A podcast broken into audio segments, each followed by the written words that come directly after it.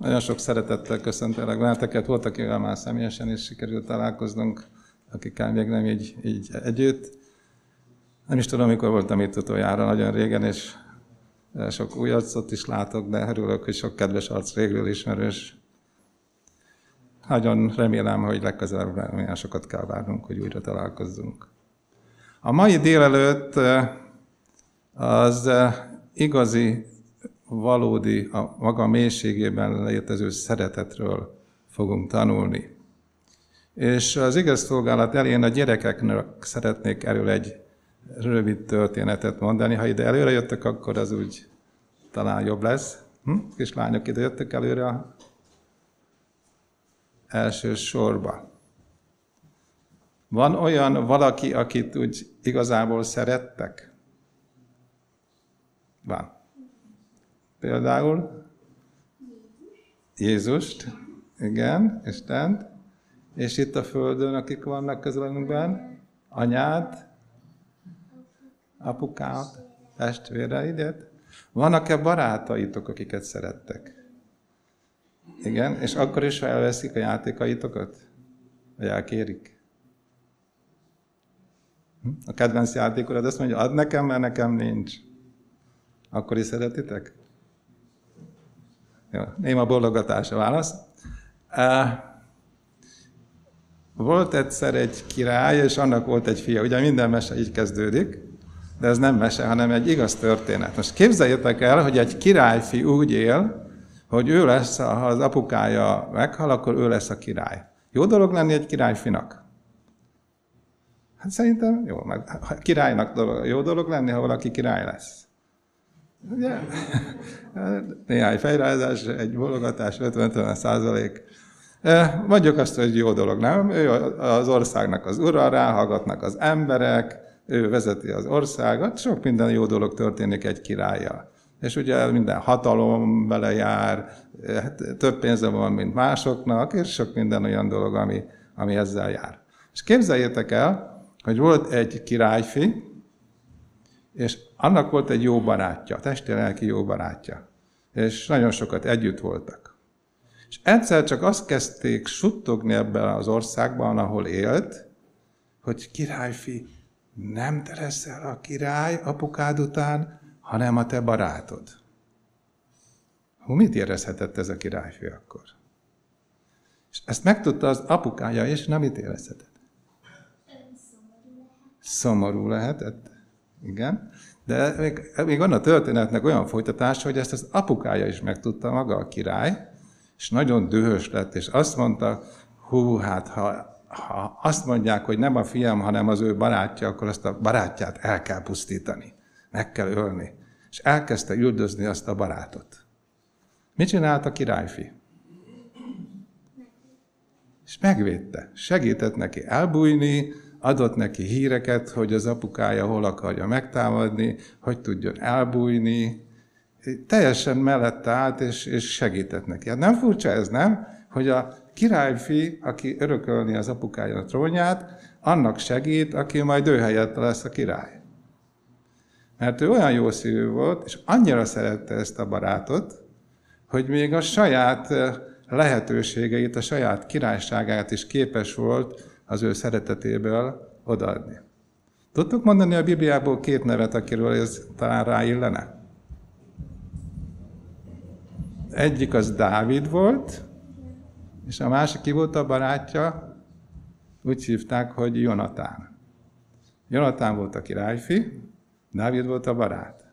És Isten Dávidot választotta ki, hogy király legyen, de Jonatán nem volt irigy, hanem szerette Dávidot teljes szívéből, szerette a Jóisten teljes szívéből, és mindent megtett azért, hogy megóvja Dávidot az édesapja haragjától. Szóval, ha vannak barátaitok, akik talán néha rosszat tesznek veletek, vagy nem is rosszat tesznek, hanem azt kívánják, ami a tiétek, mondjuk a kedvenc játékot, akkor talán lehet, hogy oda kéne neki adni jó kedvel és jó szívvel. Mert az az igazi szeretet, amikor le tudok mondani az enyémről, és oda tudom adni annak, akinek örömet szerzek vele. Hm? Megpróbáljátok majd? Köszönöm szépen. Bologatás volt, tehát ez igent jelent. Köszönöm szépen, és ezt most folytatjuk a felnőttekkel, és hogyha gondoljátok, üljetek vissza a szülők felé, de maradhatok itt is. A, ha, egy, mondatban akarnám összefoglalni a tartalmát annak, amiről beszélünk, az így hangzana, hogy aki a fiú, az az élet. Mielőtt Isten teremtette az angyalokat, teremtette az el nem bukott világot, a, majd később az embert, az atya és a fiú között volt már egy különleges kapcsolat. És ezt a kapcsolatról szeretnék először beszélni kilenc pontban összefoglalva. Az első, amit tudunk el az atya és a fiú kapcsolatáról, hogy ők két különálló, önálló személyiség voltak. Két megkülönböztethető egyéniség. Az örökkévalóság folyamán, mielőtt bármi vagy bárki létrejött volna, Jézus már létezett az Atya mellett, mint különálló személy az ő saját egyéniségével. A János Evangélium a 17. fejezetében olvashatjuk, hogy mondja Jézus, hogy és most te dicsőíts meg, Atyám, önmagadnál, azzal a dicsőséggel, amely már akkor az enyém volt te nálad, mielőtt még a világ lett. Tehát ha Jézus az atyával volt, akkor nem ő volt az atya, ez az első pont, de a 22. versben azt olvasok ebbe a fejezetbe, és azt a dicsőséget, amelyet nékem adtál, nekik adtam, hogy egyek legyenek, hogy mi egyek legyünk. Tehát két szeméről beszélünk, két külön szeméről. Nagy orvos lámnyomán eh, könyvünkben olvashatjuk, hogy Krisztus és tanítványai között egység, tehát Krisztus és a tanítványai közötti egység egyiküket sem fosztja meg egyéniségétől. Nem egy univerzális egyenruhás katonák voltak. Egyek szándékukban, érzületben, jellemben, de nem személyiségükben. Krisztus, így, Krisztus ugyanígy egy az atyával, ezt írja Ellen White a Nagy Orvos Lábnyomán. Tehát amellett, hogy különálló személyiségek voltak, vagy önálló személyiségek voltak, inkább így mondom, nem különálló, amellett viszont egyek voltak. Bár két személy, de mégis a Biblia úgy írja őket, hogy egy. Jézus azt mondja a János Evangélium a tizedik fejezetében, hogy én és az Atya egy vagyunk. Tehát két különböző egyeniség, de egyek voltak. Az örökké valóságtól kezdve teljes egység volt Atya és Fiú között. Két külön személy, de szinte egyek. Mások voltak egyéniségben, ugyanakkor azonosak lélekben, szívben és jellemben, írja Ellen White. Tehát külön személyiségek voltak, de mégis egyek voltak. Azután a következő pont, amit szeretnék a harmadik pontban említeni, hogy Jézus egyenlő volt az atyával, és egyenlő az atyával. Mindkettő, az atya és fiú egyformán Isten. Az írások leírják, hogy az Atya és Fiú egyaránt Isten. János Evangélium első fejezet, első verse, kezdetben volt az ige, és az ige Istenné volt, és az ige Isten volt. Tehát Isten Krisztus Atya, olvashatjuk a bizonyságtételek 8. kötetében, Isten Krisztus Atya, Krisztus Isten fia, Krisztus magas tisztséget nyert el, egyenlő lett az atyával. Isten mindent megbeszélt fiával. Tovább azt is írja Ellen White, hogy a megváltó volt az atya dicsőségének fényessége és a személyének kifejezett képe. Isteni fenséggel, tökéletességgel és kiválósággal rendelkezett, vagyis egyenlő volt Istennel. Krisztus Isten fia volt, egy volt vele már az angyalok életre hívása előtt is. Örökké az atya jobbján állt. A következő jellemző, hogy különleges és bensőséges közösség volt az atya és a fiú között. Ez azt jelzi, vagy az is jelzi, vagy ezt jelzi azt, hogy a fiú az atya kebelén, keblén volt. Ez egy ilyen nagyon intim közelséget jelez. A János Evangélium első fejezet 18. versében olvashatjuk, hogy Isten soha senki nem látta, az egyszülött fiú, aki az atya kebelén van, azt jelentette ki őt. Ugye ezt a, ezt a közösséget jelezi ki, hogy amilyen, amilyen meghitt közösség volt kettőjük között. Jézushoz vehető út című könyvben úgy olvassuk, megengedte az atya, hogy ő, a Jézus szerető keblét, a szent angyalok imádatát elhagyja. Tehát Ellen is ír arról, hogy ők ilyen viszonyban voltak egymással. Az ötödik pont, amit szeretnék megemlíteni, Jézus az Atya személyének kifejezett képmása volt. Tehát Istennek a fia volt a másik, a nagy törvényadó, az Atya hű képmása volt, nem csupán külső vonásokban, hanem a jelles, jellem tökéletességében. Hát a személyének kifejezett képmása. Magába gyűjti az Atya minden dicsőségét, az Istenség teljességét. Ő az Atya dicsőségének visszatükröződése, valóságának képmása. A fiú jellemében megmutatkozik Isten tulajdonságainak szépsége. Ez a Krisztus példázatait könyvből idézte. Csak ő, a láthatatlan Isten valóságának képmása, aki kezdettől fogva az Atya jelenlétében volt, tudta tükrözni az Isten jellemét az emberiségnek.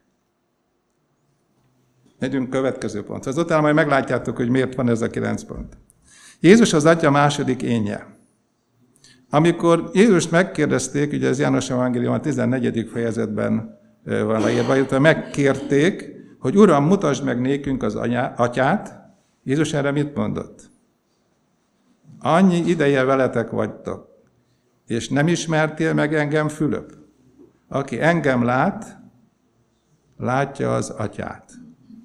Tehát Jézus az atya második énje. Aki engem lát, látja az atyát. Az örökkévalóságtól kezdve teljes egység volt az atya és fiú között. Két külön személy, de szinte egyek. Következő hetedik pont. Jézus, mint Isten fia, ugyanolyan lényegű volt, mint az atya. Filippi levél második fejezet harmadik versében olvashatunk arról, hogy aki, amikor Istennek formájában volt, tehát ugyanolyan lényegű volt, mint az atya. Nem tekintette zsákmánynak, hogy azt, hogy ő az Istennel egyenlő. Tehát amikor Istennek formájában volt, neki nem tekintette zsákmánynak azt, hogy ő Istennel egyenlő. Én és az Atya egy vagyunk. Krisztus szavai tele voltak mély jelentéssel, amikor kijelentette azt az állítást, hogy ő és az Atya egy lényegűek, ugyanazokkal a tulajdonságokkal rendelkeznek. Krisztus a szó legszorosabb értelmében Isten volt. Tehát Ellen White nem azt jelentette ki, hogy Krisztus volt Isten, hanem azt, hogy ő lényében olyan volt, mint Isten. Ezen azt értjük, hogy Krisztus lényében Isten, lényében Isten volt, lényének legmélyéig. legmélyéig. Ugyanakkor isteni tulajdonságokkal, képességgel és ugyanolyan isteni tulajdonságokkal, képességekkel és bölcsességekkel rendelkezik, mint az Atya. És azután még a következő két pont. Jézus az Atya dicsősége. Jézus az Atya dicsőségének tükröződése. Vagyis az Atya dicsősége ragyog Jézus arcán. A zsidókhoz írt levél első fejezet harmadik versében azt olvassuk, aki az ő dicsőségének visszatükröződése és az ő valóságának képmása. Vagy a János Evangélium első fejezetében. Az ige testé lett, közöttünk lakott, és láttuk az ő dicsőségét, mint az Atya egyszülöttjének dicsőségét. Telve volt kegyelemmel és igazsággal. Korintusi levél is ír erről, Isten ugyanis, aki ezt mondta, sötétségből világosság ragyogjon fel, ő gyújtott világosságot szívünkben, hogy felragyogjon előttünk Isten dicsőségének ismerete Krisztus arcán. Isten dicsőségének ismerete Krisztus arcán ragyogjon fel. Tehát Jézus az Atya dicsőségének visszatükröződése és az ő valóságának képmása.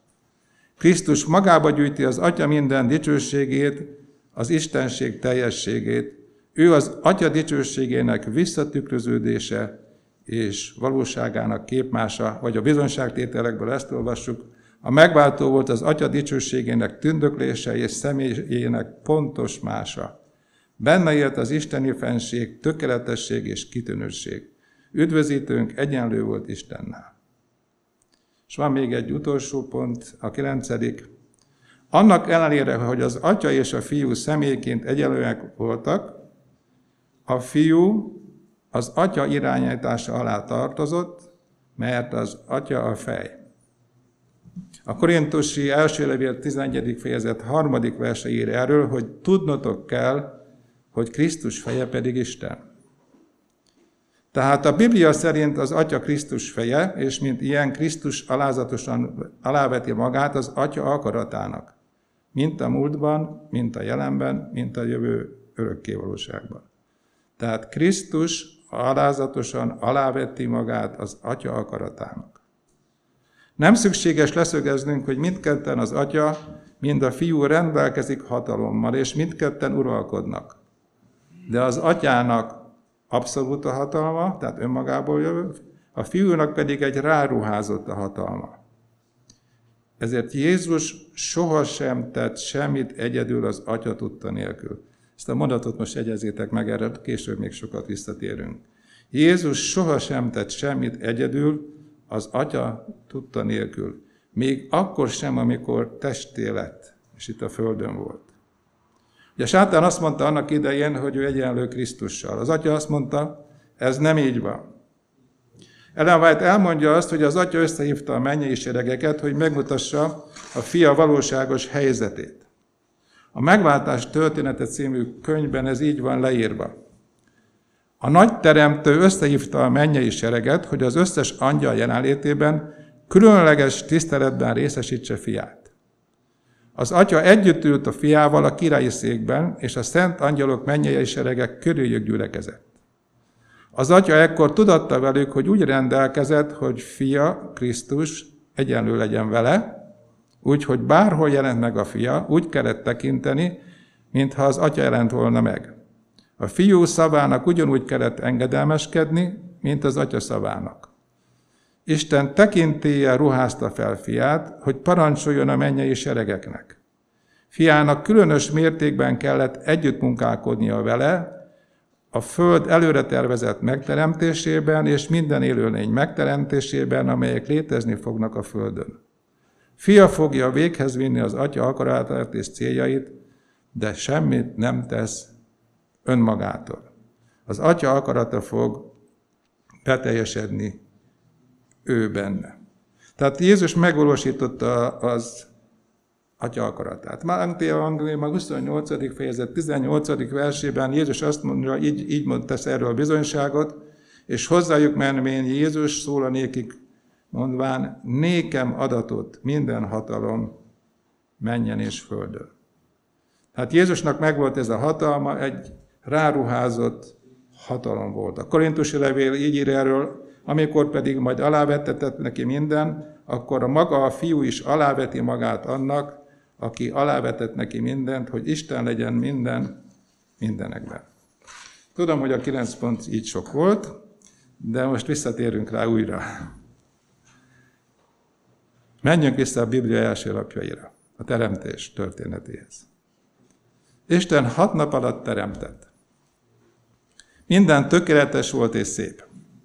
Ugye ezt az Úr is megalapította, és el tudjuk képzelni, hogy milyen lehetett a Föld, amikor elkezdődött az első szombat, és visszatekintett előtte az Úr arra, amit hat nap alatt végzett. Ott volt Ádám, a teremtés koronája. Isten formálta az embert, ő adta belé az életnek a leheletét, hogy élő lény legyen. Ádámnak mondta azt, hogy az állatokat nevezze el. És a Mózes első könyve második fejezet 20. versében úgy olvassuk, így adott az ember nevet minden jószágnak, az égi madaraknak és minden vadállatnak, de az emberhez illő segítő társat nem talált. Hát megvolt a teremtés, Ádám találkozik a teremtett állatokkal, és azt mondja, hogy nincs olyan itt a teremtmények között, aki hozzám illő társ lenne. És mi következett ezután? Talán a Föld első altatásos sebészeti műtétje. Ha így végig gondoljuk, hogy mi történt. Mély álmot bocsátott azért az Úristen az emberre, és elaludt. Akkor kivette az egyik oldalbordáját, és húst tette az helyére. Az úrból kivett oldalboldát Isten asszonyá formálta, és oda vezette az emberhez. Ugye ez, ez történt ezután. És gondoljátok el, hogy amikor valaki altatásból felébred, és ott lát egy gyönyörű asszonyt, aki az övé, aki az ő oldalbordája van. Mit mondhatott Ádám? Hát igen, ez már az csontomból való csont, ez az, aki hozzám illő. Hogy milyen boldog lehetett, hogy az Úr ezt a kérését is meghallgatta, és hogy lett egy hozzávaló társa, csontomból való csont, testemből való test, ugye mond, írja a Szentírás. E, tehát e, ott volt a teremtett világ, benne egy boldog házaspár, és ezek a, ez a házaspár, ugye az Úr azt mondja, hogy teremtsünk embert a mi képünkre és hasonlatosságunkra, tehát ezek az emberek jellemükben és sok mindenben Isten jellemére, hasonlatosságára teremtettek. Most ha ebbe belegondolunk, akkor Ádám és Éva kapcsolata az jelképezi az atya és a fiúnak a kapcsolatát. Sok mindent majd meglátjuk, hogy mi mindent, mi mindent fogunk ebből látni. A Mózes első könyv első fejezet 26. 27. verse segít megérteni, hogy Isten az emberi faj első férfiának és nővének a kapcsolatát kívánta felhasználni arra, hogy valamilyen módon tükrözze az atya és fiú kapcsolatát az Istenség munkájában. Isten ezt ugyanúgy akarta bemutatni, mint később az áldozati szolgálatban, a szentély szolgálatban a, a végső megbocsátásnak a lehetőségét. Tehát ott volt a két ember. Ugye az volt az első pontunk, hogy két önálló egyéniség volt. Tehát a teremtés története bemutatja, hogy Ádám és Éva nem ugyanazon egyenemberek voltak, hanem két önálló személyiség volt, két önálló egyéniség. Ez beigazult ugyanúgy, mint annak idején. Azután azt is, azt is lát, az, volt, az a pontodról is beszéltünk, hogy a atya és a fiú egyek voltak. Mi a helyzet Ádámmal és Évával? A 27. versben azt olvastuk, hogy megteremtette Isten az embert. És amikor ezt mondjuk, akkor melyikőjükre gondolunk? Akkor olvassuk tovább. Megteremtette az embert a maga képmására, és hogy van tovább? Isten képmására teremtette férfiúvá és nővé teremtette őket. Tehát a kettő együtt az ember. Itt még nem lehet, egyek voltak gyakorlatilag. Két külön személyiség, de mégis összetartoztak és egyek voltak. Ugyanazzal az emberi személyiséggel, tulajdonsággal rendelkeztek, mint hogy az atya és fiú egy volt, és az istenségükben egyek voltak. Azt mondta az atya a fiának, hogy teremtsünk embert úgy, hogy az ember tükrözze a kapcsolatot, ami közöttünk létezik. Ugye, és hogy kivette Ádám bordájából, és alkotta az asszonyt, ezért létrejött ez a kapcsolat. Pátriákok és profiták ezt így írja le, Isten Évát egy bordából teremtette, amelyet Ádám oldalából vett ki, jelezve, hogy nem uralhatja fejként Ádámot, nem taposhatja lábbal őt, mint alsóbrendőt, hanem mellette kell állnia, mint vele egyenlő, akit Ádám szeret és véd. Tehát egyek voltak. Aztán azt is találjuk, hogy a Mózes első könyve 26. versében, hogy az, az ember egy nem általános szó volt, hanem hanem az Isten képére teremtette őket. Aztán beszéltünk arról, hogy az atya és a fiú között egy különös, személyes eh, kapcsolat volt. Emlékeztek, hogy a fiú az atya kebelején volt. Ezt jelzi, eh, vagy ezt találjuk eh, az férfiról és a nőről is, Mózes 5. könyve 13. fejezet 6. verse ír erről, hogy vagy a kebeleden levő feleség. Tehát ahogy az atya és fiú így összetartoztak, ez a szeretett közösség megvolt köztük, úgy megvolt a férfi és a nő között, ez a szeretetteljes kapcsolat. Hát Isten Évát egy bordából teremtette, amelyet Ádám oldalából vett ki, jelezze, hogy nem uralhatja fejenként, ugye ezt már olvashatjuk, hanem hogy vele egyenlő. Azután arra beszéltünk arról, hogy az atya és a, az a fiú az atya személyének kifejezett képmása volt. E, Éva Ádámnak volt a hű képmása teremtése után, nem elsősorban a külső vonásokban, hanem a benne levő jellem tökéletességében, ahogyan Isten megteremtette őt. És Isten képmása is volt Ádámon keresztül, ahogy Jézus az atyának. Azután azt is olvastuk, hogy egyik pontban, hogy Jézus az atya második énje. Éva hasonlóan Ádám második énje volt. Úgy lett teremtve. Ellen azt írja, hogy az ember része második énje volt, ez a Pátriákák és Profiták könyvből van, csont a csontjából és hús a húsából. Tehát az ember része második énje volt, hús a húsából, tanúsítva azt a szoros egységet és szerető ragaszkodást, amelynek egy kapcsolatban meg kell lennie.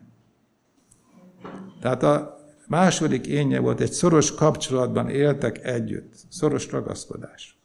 Azután ugyanolyan lényű volt, lényegű volt, mint ahogy olvastuk a atyáról és a fiúról. Mint szerető társ élt Éva Ádám mellett. Azután, ahogy a Jézus az atya dicsősége volt, úgy az asszony a férfi dicsősége. A korintusi első előjében írja Pálapostól, mert a férfiúnak nem kell befedni a fejét, az ő fejét, mivel ő az Istennek képe és dicsősége, de az asszony a férfiú dicsősége. Hát az asszony a férfiúnál az Isten dicsősége is.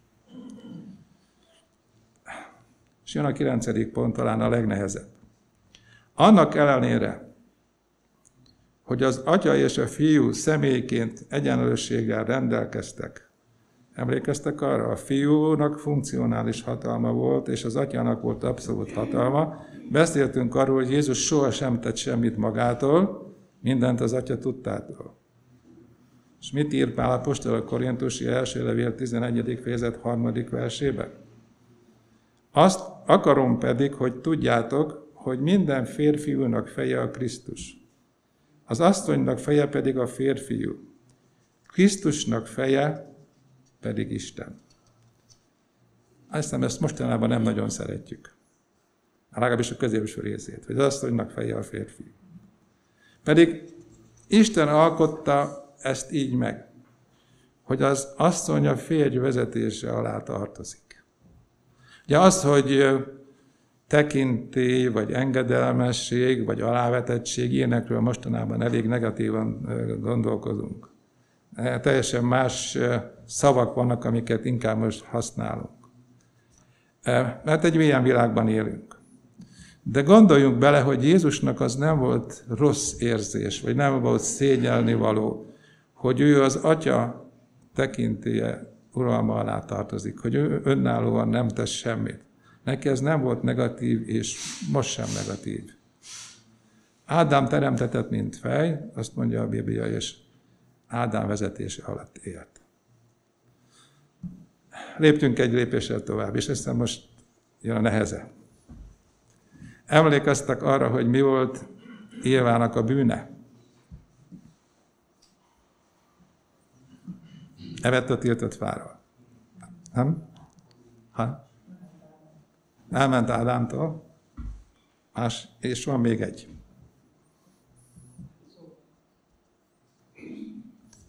Milyen akart lenni, vagy mit, mit ígért neki az ördög?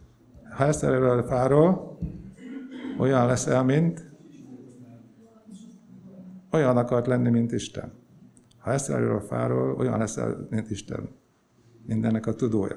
Tehát egyrészt függetlenedett a férjétől, másrészt olyan akart lenni, mint Isten. Pátriák és proféták könyv. Az angyalok figyelmeztették Évát, hogy napi munkája végzése közben ne távozzon el férjétől. Vele kevésbé veszélyezteti a kísértés, mint amikor egyedül van. De belemerülve kellemes munkájával Éva öntudatlanul elbarangolt, mellőle. Amikor észrevette, hogy egyedül van, érzett valami veszélyt, ezt most nem az idézetben van, de nem ment vissza a férjéhez, hanem az van, hogy de legyőzte a félelmét, elég bősnek és erős, erősnek gondolta magát ahhoz, hogy felismerje a bajt, és egyedül is ellenálljon annak. Ugyanezt olvashatjuk a Megváltás története című könyvben, hogy eltávolodott a férjétől munka közben, és ugyanúgy elég bölcs és erős ahhoz, hogy felismerje a gonosz közeledését és szembeszálljon vele. Más szavakkal az első hiba az volt, hogy feltételezte azt, hogy egyedül is meg tud állni, és úgy ítélte, hogy elég erős ahhoz, hogy, hogy egyedül is megálljon. A második hiba, amit elkövetett, amiről beszéltünk, hogy úgy érezte, hogy kvázi most mondjuk ezt a rossz szót használjuk, hogy alárendelt szerepéből, vagy abból a helyzetből van, ő felemelkedhet, és Istennel is egyenlővé lehet. Tehát ha megeszi ezt a gyümölcsöt, egy olyan tudáshoz, egy olyan kvázi hatalomhoz jut, ami őt kiemeli, kiemeli őket. Tehát fel akart jutni egy magasabb helyzetbe. Mi volt Ádámnak a bűne? Következő pont.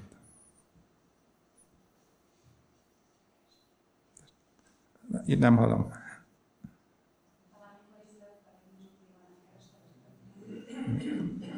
Általában azt mondani, hogy ő is evett a gyümölcsből, de emellett, ahogy mondod, más volt.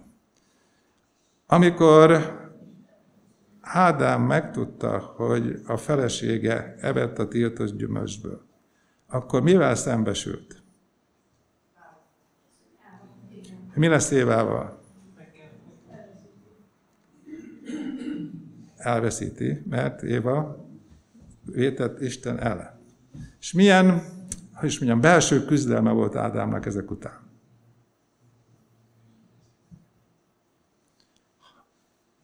Ha atya, mint ahogy az atya fiának, ugye atyának a fia volt a leg, legfontosabb, a leg, leg, értékesebb. Ugye Évának, Éva volt Ádám számára.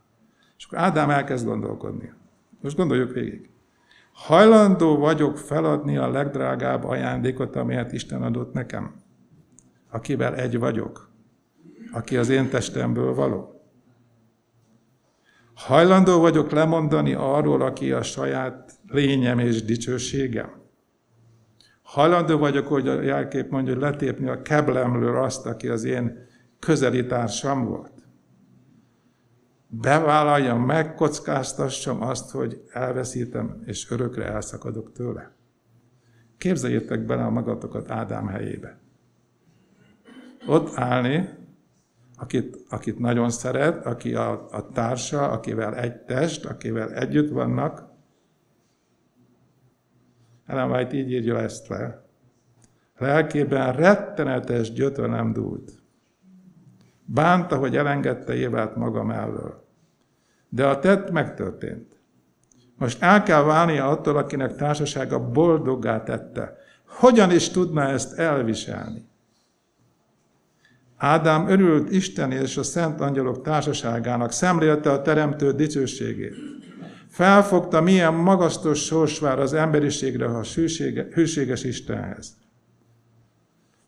De ezekről az áldásokról mind elfeledkezett attól való félelmében, hogy elveszíti azt az ajándékot, mely szemében mindennél drágább volt.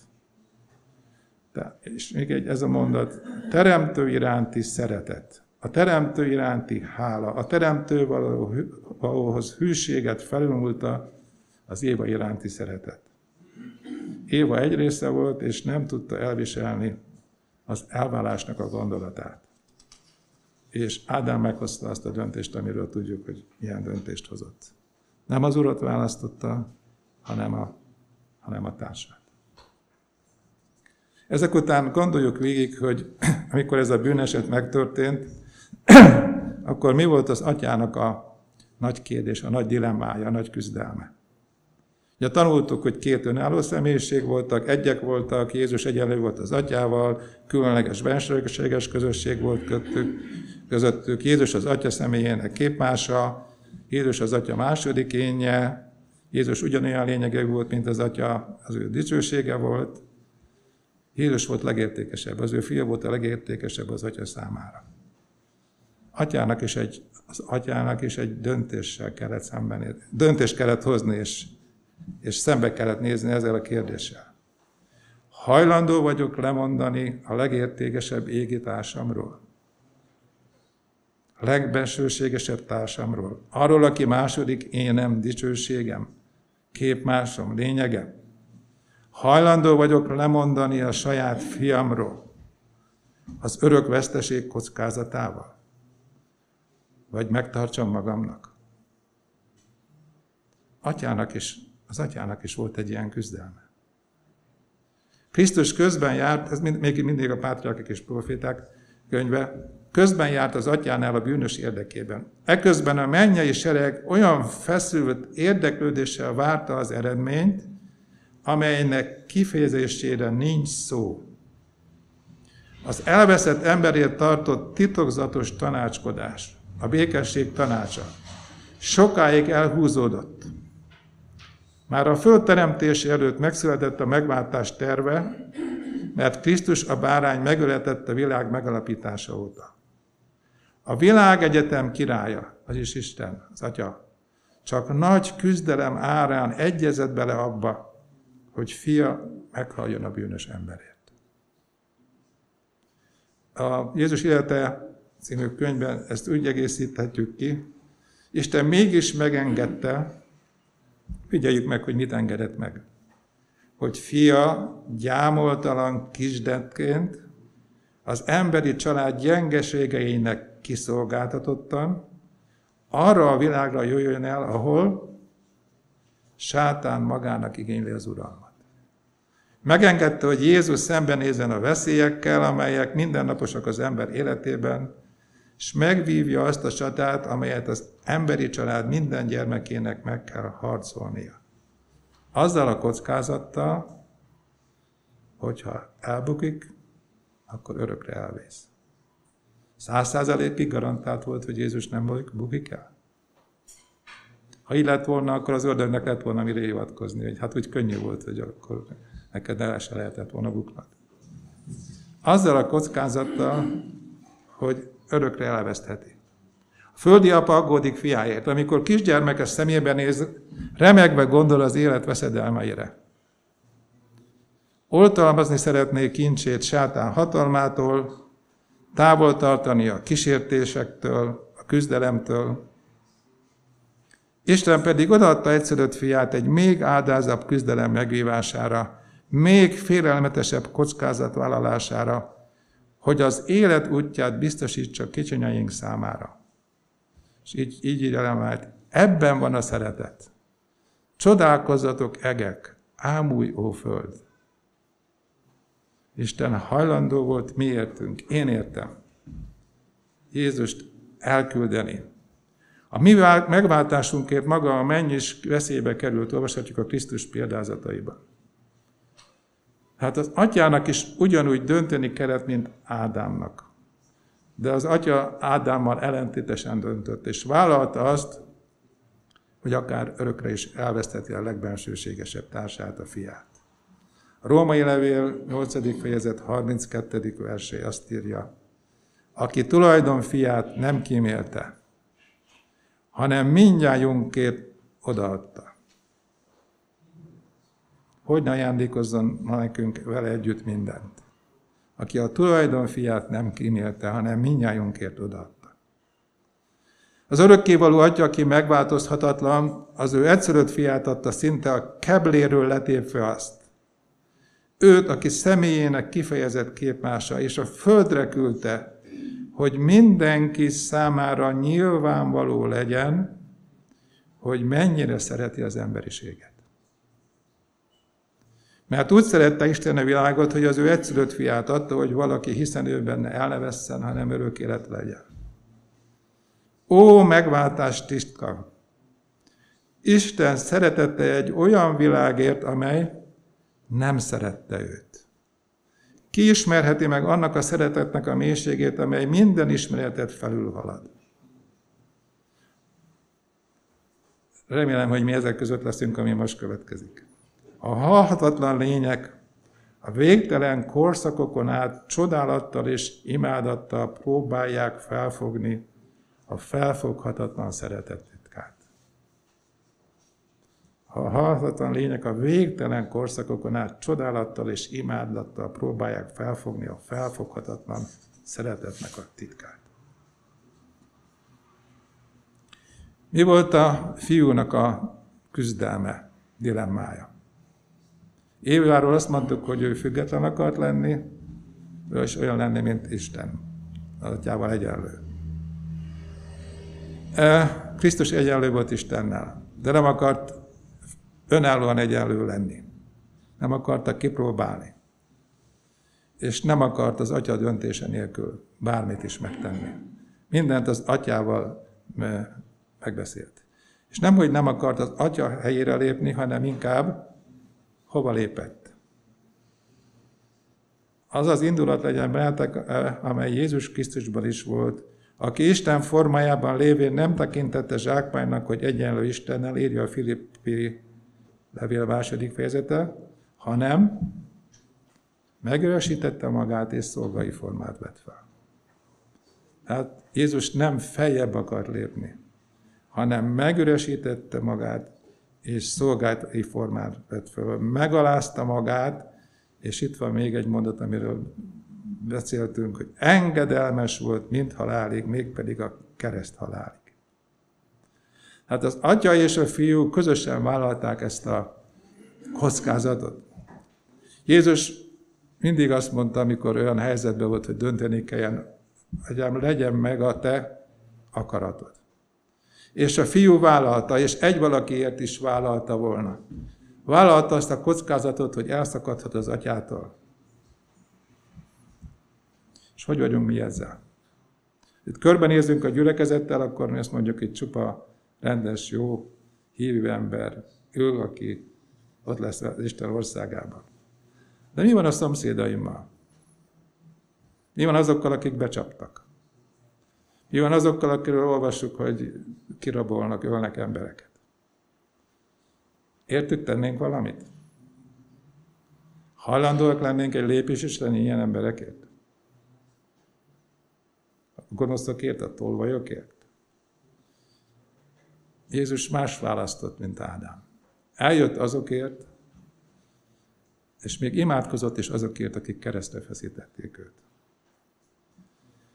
Ellen White azt mondja, hogy egy lélek értéke végtelen.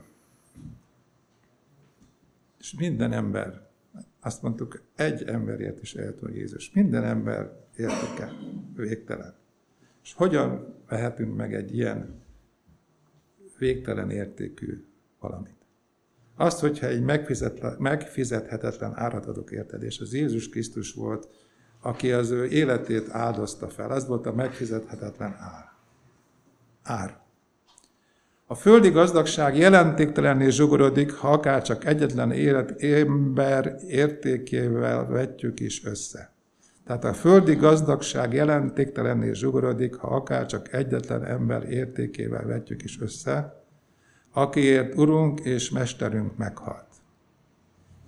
Aki mérlegen mérte le a dombokat és a hegyeket a mérleg serpenyőjén, végtelenül értékesnek tartja az emberi lelket. Egy lélek is végtelenül értékes. Aztán a bizonyságtételek harmadik kötetében. Az emberek üdvössége végtelenül értékes. Csak is úgy becsülhetjük fel az értékét, ha látjuk az általa fizetett váltságdíjat. Mi volt ez? A kálváriát. A kálvária mutatja ki az üdvösség és az ember igazi értékét. Kálvária mutatja ki, hogy mennyit érünk mi, és mennyit ér a többi ember. A menny szemében egyetlen ember becsesebb, mint az föld összes javai, házak, földek, pénz, egy lélek megnyerése érdekében latba kellene vetnünk akár a legvégsőkig a rendelkezésünkre álló forrásokat.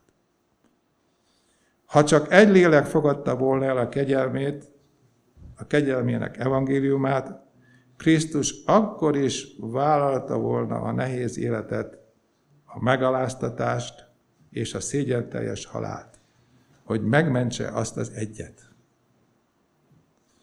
Van valaki, van legalább valaki egy, akiért mi hajlandóak lennénk áldozatot hozni.